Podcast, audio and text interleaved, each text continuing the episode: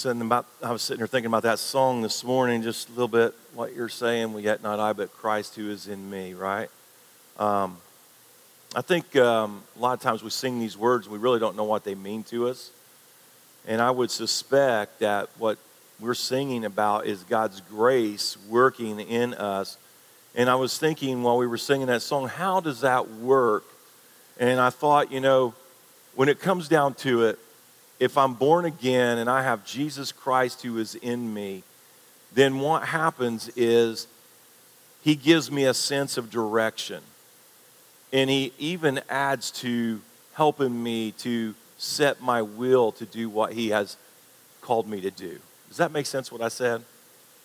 Um, if it's in a moment when somebody is maybe attacking you, um, not physically always, but maybe verbally, maybe that's the moment that the Lord who is in you actually is prompting you to think a certain way, and then He's inviting your will to join Him. Does that make sense what I just said? Because that's really what it comes down to. Um, this morning we're going to be finishing or going. I keep saying that every week. We we're not finished yet. Uh, we're going to be going through First Corinthians still, and um, you know, I just want to, before we get started, I want to say to you that um, as far as the COVID that it's been going around, I want you all to understand we're dependent upon each one of you being smart about it, right? So we encourage you to wear your mask. You don't have to, but we do say to stay socially distant from each other and then also make sure that if you're not feeling well to stay home. Some have today, and I'm grateful for that. Uh, just to be careful, we, we lost a teacher at Liberty Middle School, and it's been quite a, quite a shock. And um, just a really good guy. He's not replaceable. Nobody's replaceable. And I uh, just want to make sure that, you know, first of all, you're taking care of yourselves, and we're taking care of each other, and make sure that you're praying for Liberty Middle School. Um, anyway, so I was telling you last week, I started to talk about, you know, when I, heard my friend use the term salvation. You, if you remember the story, I said when I was probably 12 or 13, I think the first time that I ever heard anybody use the term salvation, I, I, I was actually from a tradition where we believed that when you were uh, literally baptized with water, that was the moment of your salvation. Um, so the first time I heard that term, I really didn't know what was going on, and, and, and I would ask my friend to clarify it. And so what was interesting is that uh, when I, I started to think through that a little bit, I thought to myself that if I was able to receive salvation, then I would no longer have to worry about anything in the world uh, because I had a lot of uh, difficulty sleeping when I was a kid, believe it or not might have told some of you this in the past that I was always afraid that I might not wake up in the morning. I don't know if any other kids ever um, experienced that, but I would always try to make sure that me and God were on good terms just in case I didn't wake up. I know it sounds so silly, but I used to do those things, and I remember thinking, boy, if I could just get saved, I wouldn't have to worry about any of that anymore. I could go about and live my life and, and just be happy finally be happy and not worried about what might happen in the afterlife. And that was really the extent of it. And, and the reason I'm sharing this with you is because I, I just really believe that when we think of God's grace, we certainly don't really understand what God's grace is capable of. And that was why I was sharing with you about the not I, but Christ who is in me concept, because I suspect because I'm being reborn on the inside, right?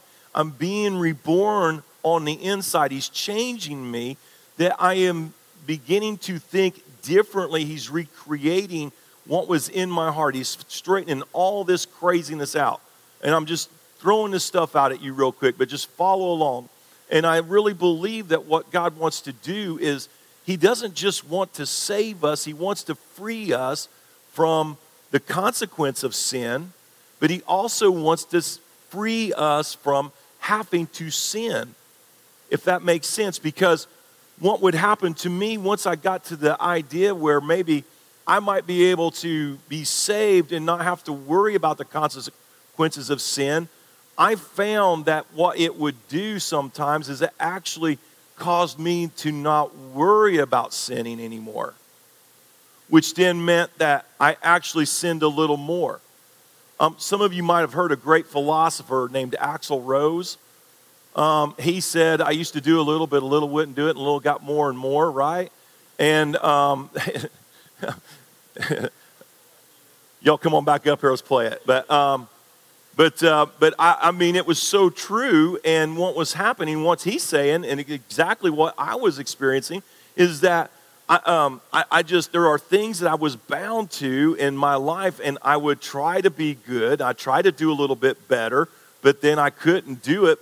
And so finally, I just wanted to get saved from the consequences of all that because in my will, I could not overcome stuff that I was doing that I should not be doing. And so I wanted to be free from all that. And so that's what I would do.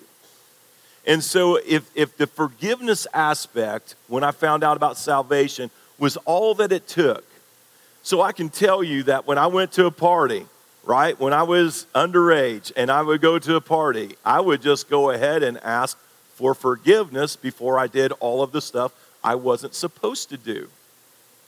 Y'all understand what I'm saying here?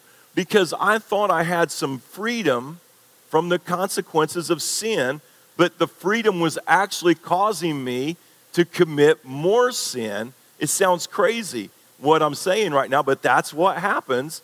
And so really what's happening when you if you're if you're in my shoes now as a pastor or a Christian, whatever, when you're when you come to uh, this this moment where you're serving the Lord, what you find in life on top of that is that once you get past understanding salvation just in terms of freeing me from not worrying about the sin I commit, actually transforming me so that I don't sin as often as I was, then what you finally understand is that there are people out there who are misinformed. And so what happens, especially in my in my experience, sometimes you might even experience where people know you're a Christian and what they expect then is that they can treat you however they see fit because you're bound to give grace. I don't know if anybody's ever experienced that before. You know, uh, I know you all can't believe I have a temper, um, but I do. And so I, I'll tell my wife sometimes, why, if I wasn't a Christian, if I wasn't a preacher, and you know, you know what's really happening though, is my heart's revealing itself in that moment. Y'all know that, right? So there's some work to be done.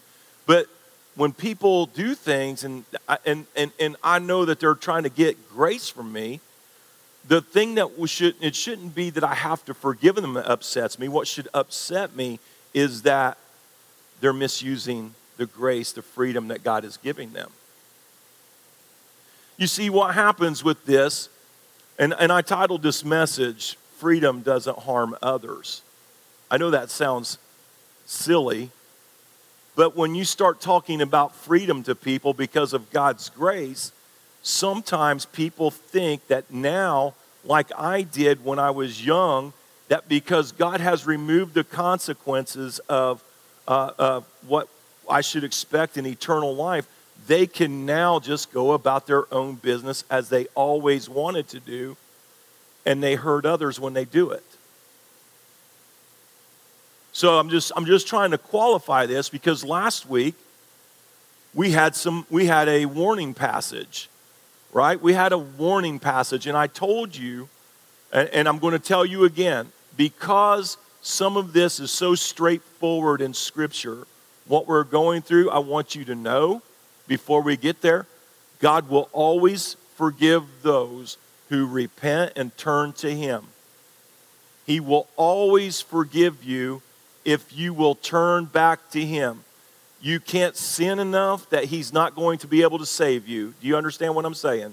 His grace is not limited. His grace will save you, but His grace is also not limited that it can't also transform you too, right? And so we've been talking about this a little bit, and I'm talking about the freedom now that comes with God's grace I want you to understand that when we get to these passages again this week, as we're still in the middle of chapter six, that there are issues in here, and um, there's actually some topics in here that I want you to know that if you are someone who is struggling with difficult things in your life right now, you can you can be you can be transformed if you'll seek after Jesus and he will forgive you. Okay? I want to make sure everybody understands that. Because uh, sometimes when we start preaching or teaching from these passages, it can almost sound like we're all doomed. We are not. Everything is possible with our God. Amen? All right. So I want to go ahead and qualify that by saying, follow the themes, right? We've been following the themes in First Corinthians. We know that in First Corinthians, what was happening was that there was some worldly wisdom that was seeping into the church. And so, what we said several weeks ago, we said that what was happening is the world was actually influencing the church instead of the church influencing the world. And Paul is actually taking issue with this. In fact, some people within the church had sent a letter and said, um, I'm not sure we're doing right, Paul. What do you think about what we're doing? So Paul fires a letter off to the Corinthian church and says, Look, this, is, this isn't right what you're doing. You need to cor- take corrective measures right now. And so we also dealt with some issues where um, Paul was dealing with a guy who was living with his mother, okay? Uh, in sin, not his mother, at least his father's wife. I'll say that. We don't know for sure that it was his mother, but it seems to be implied. But he was living with his father's wife as husband and wife. And so this was a problem. And so Paul had to deal with this. And remember, all the way through, there's a couple of things that Paul keeps coming back to. He says in chapter 3, and he's going to say it again in this chapter you are the temple of the Holy Spirit, right? You are the temple of the Holy Spirit. That means, again, I just say it again. You and I, when we come together, we, we are literally in the body of Christ. Jesus Christ is among us in the flesh again through us. Okay? That's what's happening. So we're temples of the Holy Spirit. That's exactly what we are. And so Paul then says also, keep in mind the day of the Lord is coming. So all of this is in the background. And so Paul is trying to convey to the first Corinthians, or uh, not the first, the Corinthians, he wants them to know that they it does matter how they treat God and treat each other and how they behave ethically with, within the community that they're in and within their own community. And so I'm going to go ahead and qualify it with this too. We know 1 Corinthians chapter 11 is coming, and that's the communion passage. And that's the communion passage where we are going to learn that you can take communion, that Lord's Supper, in an unhealthy way. Okay? And we'll get to that at a later time.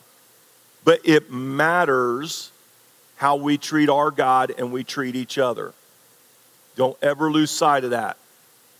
So I'm going to go ahead and just tag on to where we left off last week. I'm going to read 1 Corinthians chapter 6, verses 12 to 20. And this comes right after the wrongdoers who will not inherit the kingdom of heaven. And before I start, I'm just going to say this the letter is written to the church, not to the world. The world doesn't care what Jesus Christ thinks because they don't believe in Jesus and they have rejected him. Okay? Let's look at it. Verse 12 says this I have the right to do anything you say but not everything is beneficial. I have the right to do anything, but I will not be mastered by anything. You say, food for the stomach and the stomach for food, and God will destroy them both. The body, however, is not meant for sexual immorality, but for the Lord, and the Lord for the body. By his power, God raised the Lord from the dead, and he will raise us also. And that means bodily, y'all. Do you not know that your bodies are members of Christ Himself? Shall I then take the members of Christ and unite them with a prostitute? Never. Do you not know that he who unites himself with a prostitute is one with her in body? For it is said, the two will become one flesh. But whoever is united with the Lord is one with him in spirit. Flee from sexual immorality. All other sins a person commits are outside the body, but whoever sins sexually against their own body, you, but whoever sins, sorry, whoever sins sexually sins against their own body. Do you not know that your bodies are temples of the Holy Spirit, who is in you, whom you have received from God? You are not your own. You were bought at a price. Therefore, honor God with your bodies. So I'm just going to go ahead and start with the first thing I want you to see this morning. Christians do not harm others with their freedom because freedom does not ignore God's law. Now, this is a huge debate within Christianity. I can tell you right now, this is something, this is actually controversial, and I get that. Because you and I, we've heard many ministers, well meaning ministers, tell you, thank God for the blood of Jesus Christ because he has saved us from having to observe the law. Um, nobody can fulfill the law, and so we don't have to worry about that. But let's just hold on for a second because what I was telling you earlier is this that God's grace, it saves us because we are limited with our abilities, but God's grace also transforms us. Because remember the song, not I, but Jesus who is in me. Y'all with me? So it's not me. My will can only take me so far. But what's happening is that the Lord, in His mercy and His grace, will take me the rest of the way if I will follow Him. So, what's happening then? Freedom does not harm others, right? And it will harm others if we ignore the law because we know in the Ten Commandments, for instance, the first four commandments, those are how we love the Lord. The last six commandments, these are how we take care of our neighbors and love our neighbors. In fact, Jesus would say that it, how we treat our neighbors is how he can measure our love for him. That's quite a statement. Because we know that we see people on a regular basis who talk about how they love the Lord, but not only do they hate people, but they actually hate people within the church. And the people who are within the church, if they have the if they are the body of Jesus Christ and they are the temple of Jesus, then who are they hating? Just throwing that out there free of charge. So what Paul is saying then to the Corinthians is you can't ignore the law. Because of God's grace, it does not enable you to ignore the law because God's law then is about how we treat each other ethically how we love one another, how we don't take advantage of each other. God's law is meant to keep us all free together. Sometimes I have students come up to me and they'll tell me about how they want to be free. They can't stand the rules at school and um, they can't stand their teachers. They can't stand the principal. They get tired of being told they can't do this, they can't do that. And, and, and I understand, but what's actually, what they're actually saying to me is that they want to be free to do what they want to do. Kind of like what I was saying, right? I said, you know, I want to get saved so that I no longer have to worry about the consequences so I could go ahead and do what I want to do. And that's what they're saying. But here's the problem. When I talk to them about it, I'll say, have you ever really thought through what those rules are about? I mean, are they just something meant to keep you down as an individual? Or are they something that actually benefits the people as a whole? Because if I'm told that um, if I want to please the Lord and I should not steal from somebody, then it's probably a good thing for you that I don't do that, right? That's probably what's happening.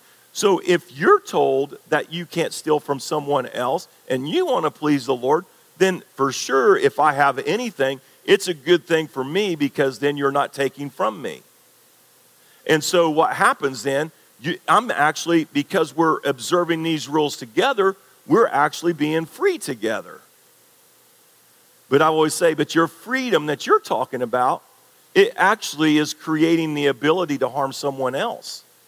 Now, where they always trip up is when I say, so what if everybody takes that mode and says, okay, well, if we're all going to be free to do what we want, then what might happen to you?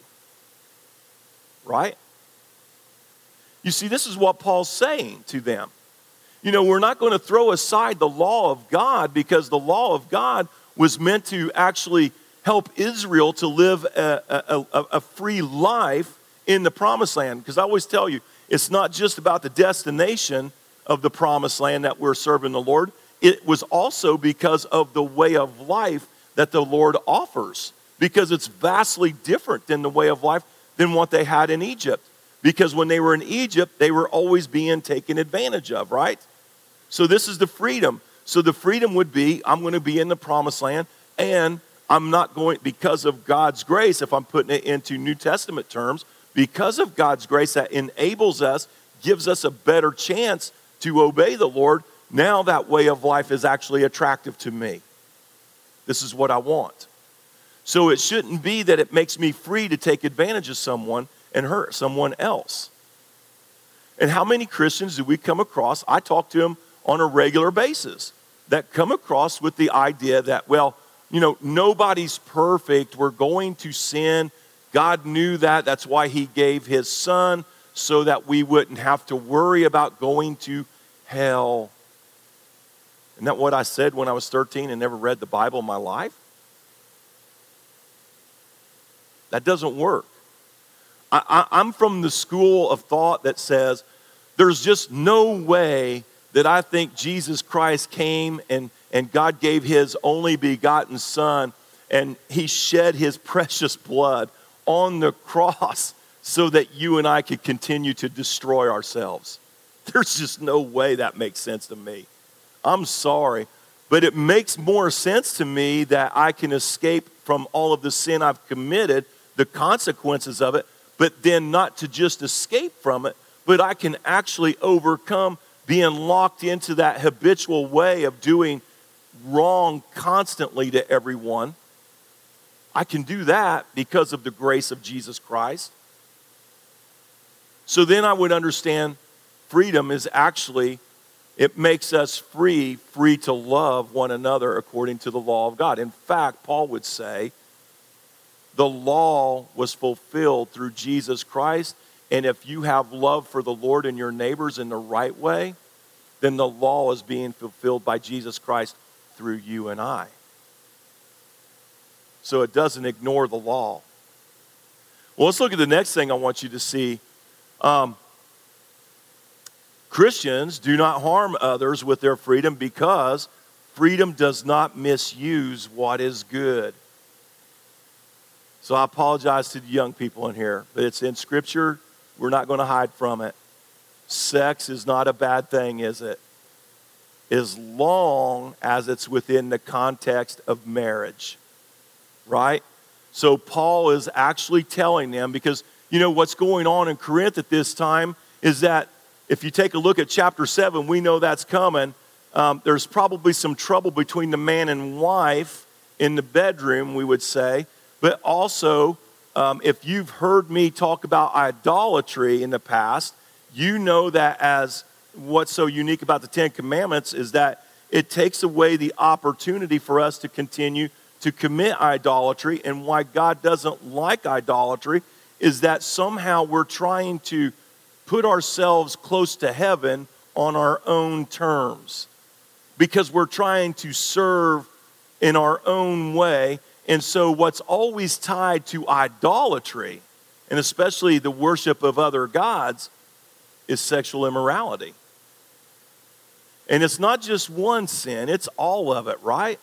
Because sexual immorality is, you know, I know the church picks and chooses what we want to be upset at, but when you look at what Scripture's saying, it's the whole gamut of sexual immorality. In other words, we could just nullify all the argument right now and say, Here's where it comes to sex is good in the context of marriage between a man and wife, which is exactly what Paul is saying to the Corinthians.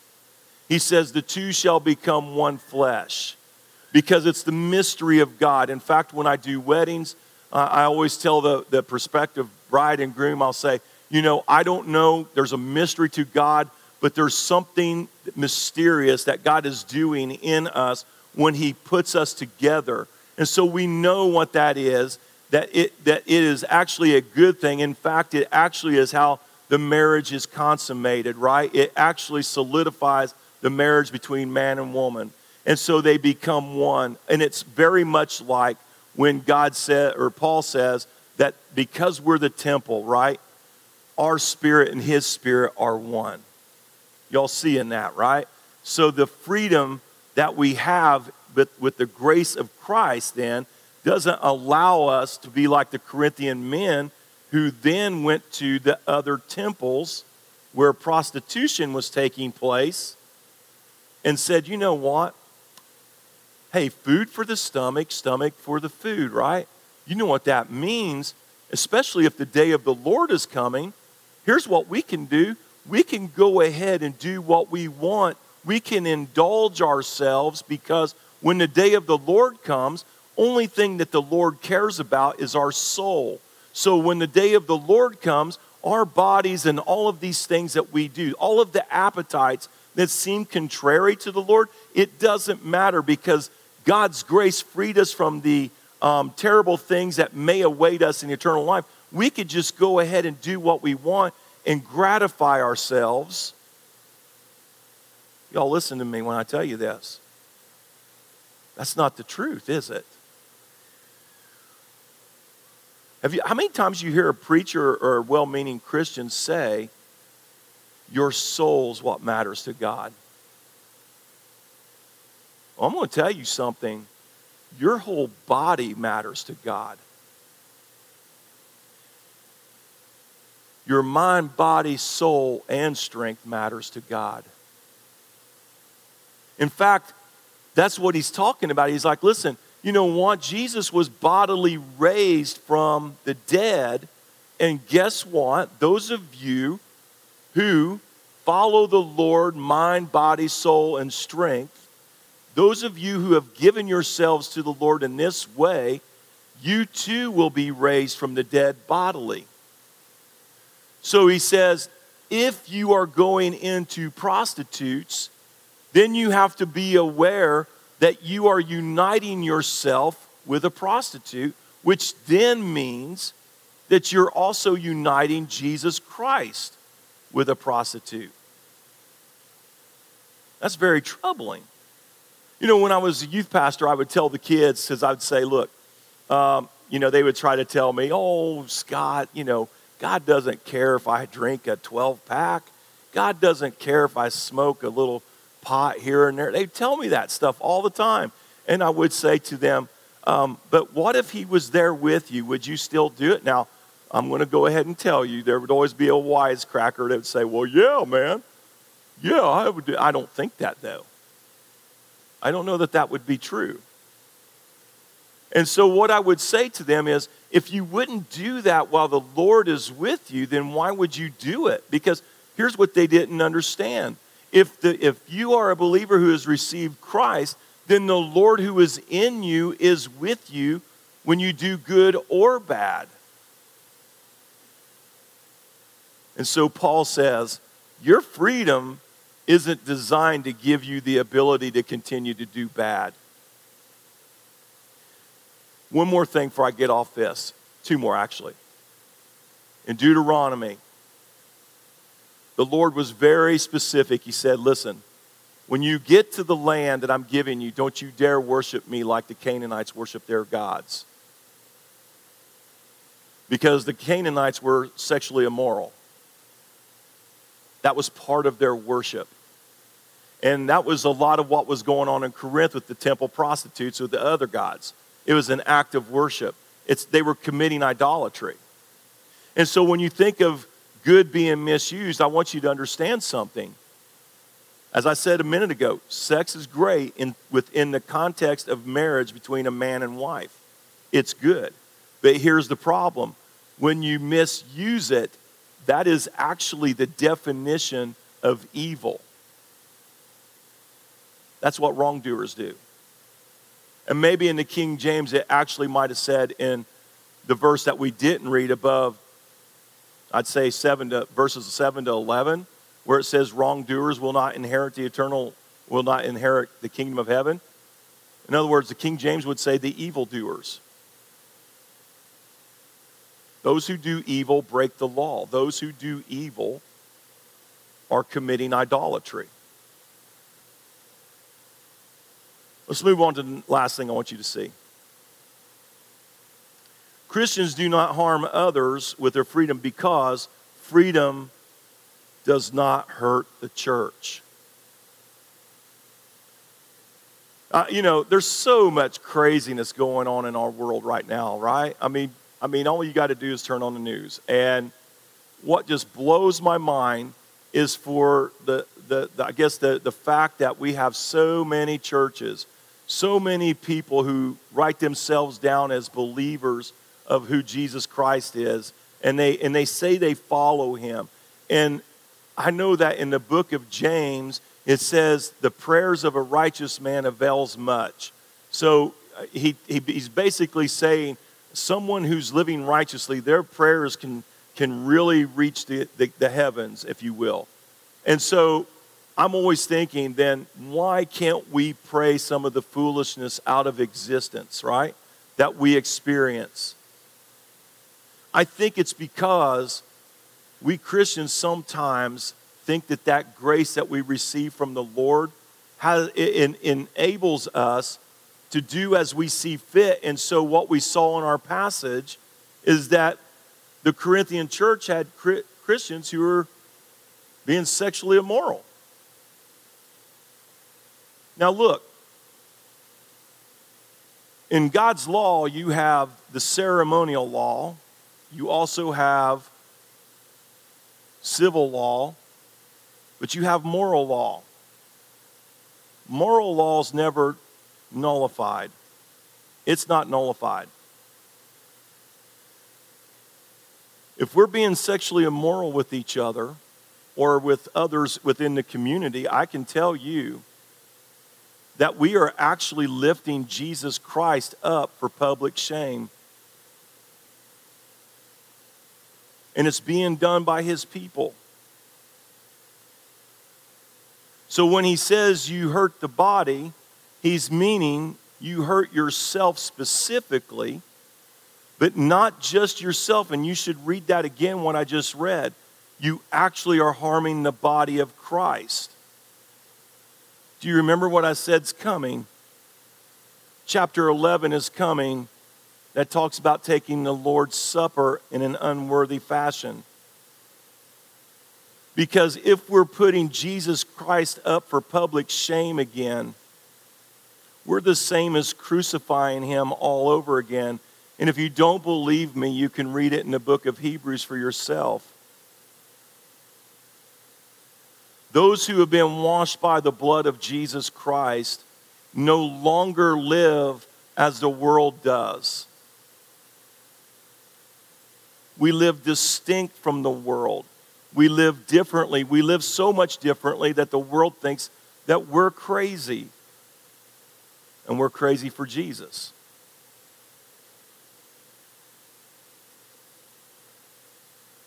You might be somebody this morning that just thinks, Pastor Scott, I think that you're wrong. And that's fine, right? You can do that. But I know this I'm going to take my cues from the Word of God. I am going to follow the Word of God. Uh, you know, the thought that comes into my head is you know how Christians are so adamant about putting the Word of God back into school right now? What if they were adamant about doing what the Word of God says? I don't think it would matter if the Word of God was in schools. What if we started living by the word of God in our homes, right?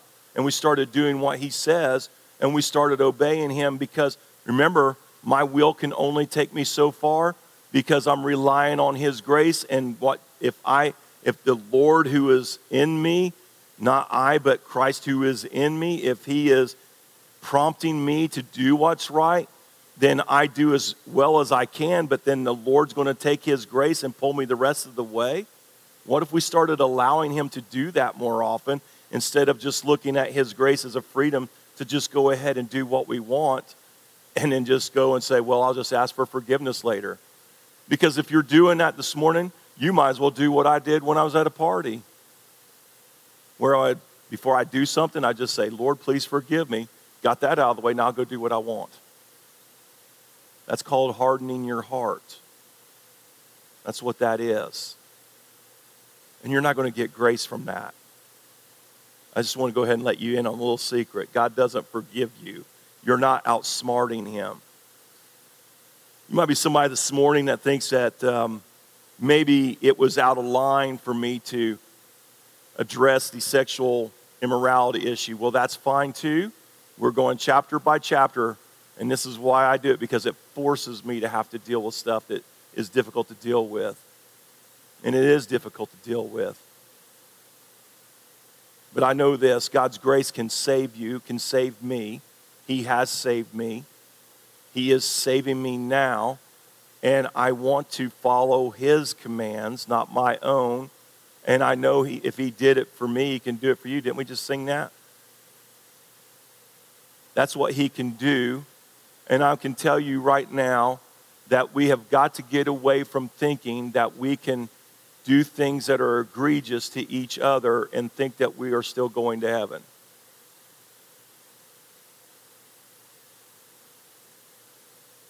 If you're a believer this morning, read it for yourself.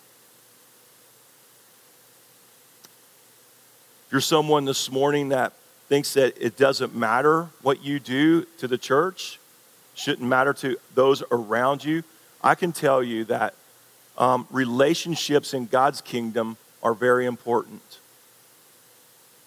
Even the relationships that we have with our enemies are important to Him. And if we're doing wrong by our neighbors, and I'm just going to define that if we're doing evil with our neighbors, you and I are being fooled. Because the church enables, we actually love our neighbors enough that we're turning them from sin. We don't enable them to sin by joining in with them. That's not what we do. Because if I jump in with them, I'm loving myself instead of loving my God and my neighbor.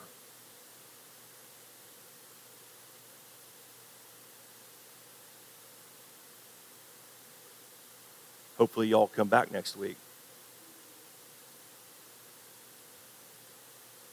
But I don't think you would have any respect for me as a pastor if I ignored this passage and just went on to where everything's okay, would you? Uh, if you're like me, you want somebody to tell you the truth. Tell me the truth. I might not like it, but if it's true, I'll wrestle with it, right? If you're like me, that's what you'll do. You know what I suspect? If every Christian just here in Pickens County would reevaluate what God's freedom is meant to do and understand that freedom that we have in Him doesn't enable us to harm others, it enables us to love others in the right way. I believe a lot of our communities would begin to turn around. I really do. I say this every week. But I believe that not, I, I believe our communities would turn around, but I believe our homes would actually turn around and people would begin to living the life that is like flowing with milk and honey. Isn't that what the Lord said to the Israelites when they went to the promised land? What was that? Yes, it was literally milk and honey, but also the way of life that was vastly different than when they were in Egypt. If you don't want that life, then it's possible you're probably just trying to escape a consequence. And I can tell you, your heart has to be changed. And if your heart isn't changed, then you're not walking with Jesus.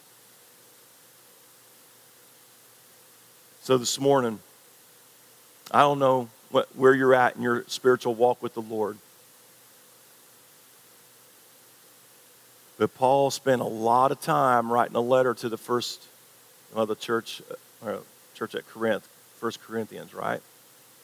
Wasted a lot of valuable ink. I had a professor one time used to talk about how he hated to waste his ink by putting X's on wrong answers because it's hard to buy that stuff, right?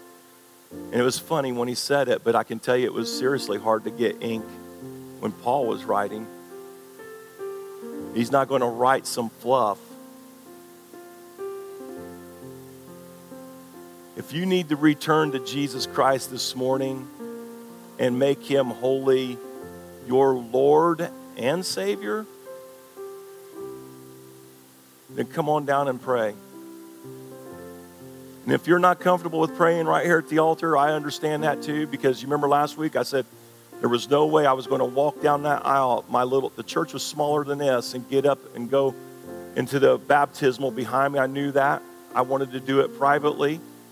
And I can tell you right now that I am willing to pray with you after service if you feel like praying and receive Christ or just to return to Him. But God's grace will make you free, but free to love Him and others, not free to do as you see fit in your own eyes that actually harms those around you. That's not what that grace is. You may just need to ask the Lord to help you correct that in your, in your prayer time. So, with all heads bowed and eyes closed, if you want to come, you can come. I'll just wait a moment.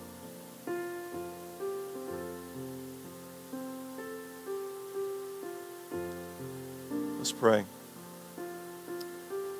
Father, we come before you now, Lord. We're so grateful for your love for us, Lord. And Lord, I know that I want to be free, but free in the right way. And I pray, Father, if there's anybody within the sound of my voice that struggled with anything I've said, Lord, I pray that you would speak to their heart through the Holy Spirit, Lord, that you would impress upon them that, Lord, we are a different people because of you being in our lives, that we don't operate the way the rest of the world does, Lord. We operate as those do on earth who are trying to mimic what's going on in heaven right now. So, Father, if there's anybody within sound of my voice, Lord, that needs to have your help this morning, I pray that they are speaking to you right now and that you are helping them. Father, I pray that you'd help us to always serve you. And Father, I pray that you go with us now and bring us back again safely Wednesday and Sunday. For it's in Christ's name we pray. And God's people said, Amen.